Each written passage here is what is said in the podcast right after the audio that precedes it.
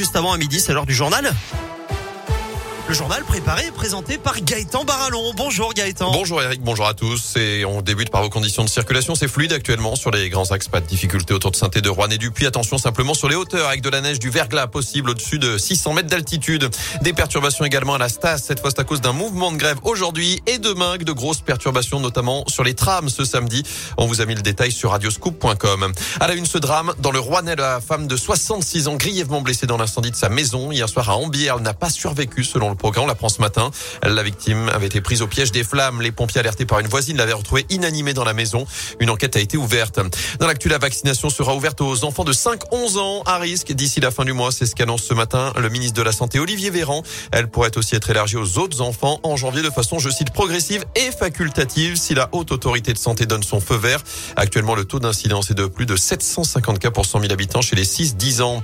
Dans les établissements scolaires, le nombre de classes fermées a baissé cette semaine. Les tests, sont en hausse conséquence évidemment du nouveau protocole sanitaire.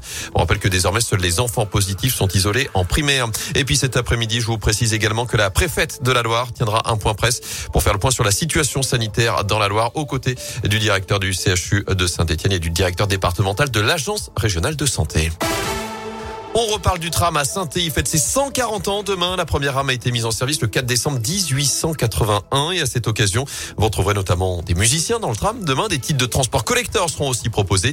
Et le musée du tram situé à Saint-Prix-en-Jarre, à côté du siège de la Stas, sera ouvert et gratuit pour l'occasion toute la journée. Jean-Louis Auriol fait partie de ce musée. Pour Radioscope, il nous replonge au 19e siècle pour évoquer les premières évolutions de ce tram. Les trams sont tous à vapeur. Mais hélas, à Saint-Etienne, les passementiers s'énervent de voir la fumée des des, vapeurs. Ça tâche les tissus qui sont en train de confectionner dans leur atelier. Donc en 1907, la première euh, ligne de tramway est électrifiée. Il faut savoir qu'à Saint-Étienne, on a eu deux compagnies de tramway. Donc les tramways bleus qui appartenaient à la ville de Saint-Étienne assuraient uniquement les lignes le rond-point, la rivière, Château-Creux et le Marais. Et la CVE était toutes les lignes suburbaines, c'est-à-dire la vallée de Londaine, la vallée du Gier et la Grand Rue, c'est-à-dire l'épine dorsale de Saint-Étienne. Et je vous rappelle d'ailleurs que les mais l'ensemble du réseau Stas seront gratuits tout le week-end dans le cadre des fêtes de fin d'année à saint -Et. Un événement justement à ne pas rater chez nous demain, la Sainte-Barbe, patronne des pompiers, des artificiers, des mineurs. Rassemblement à 18h place Jean Jaurès avant le défilé jusqu'au Picorio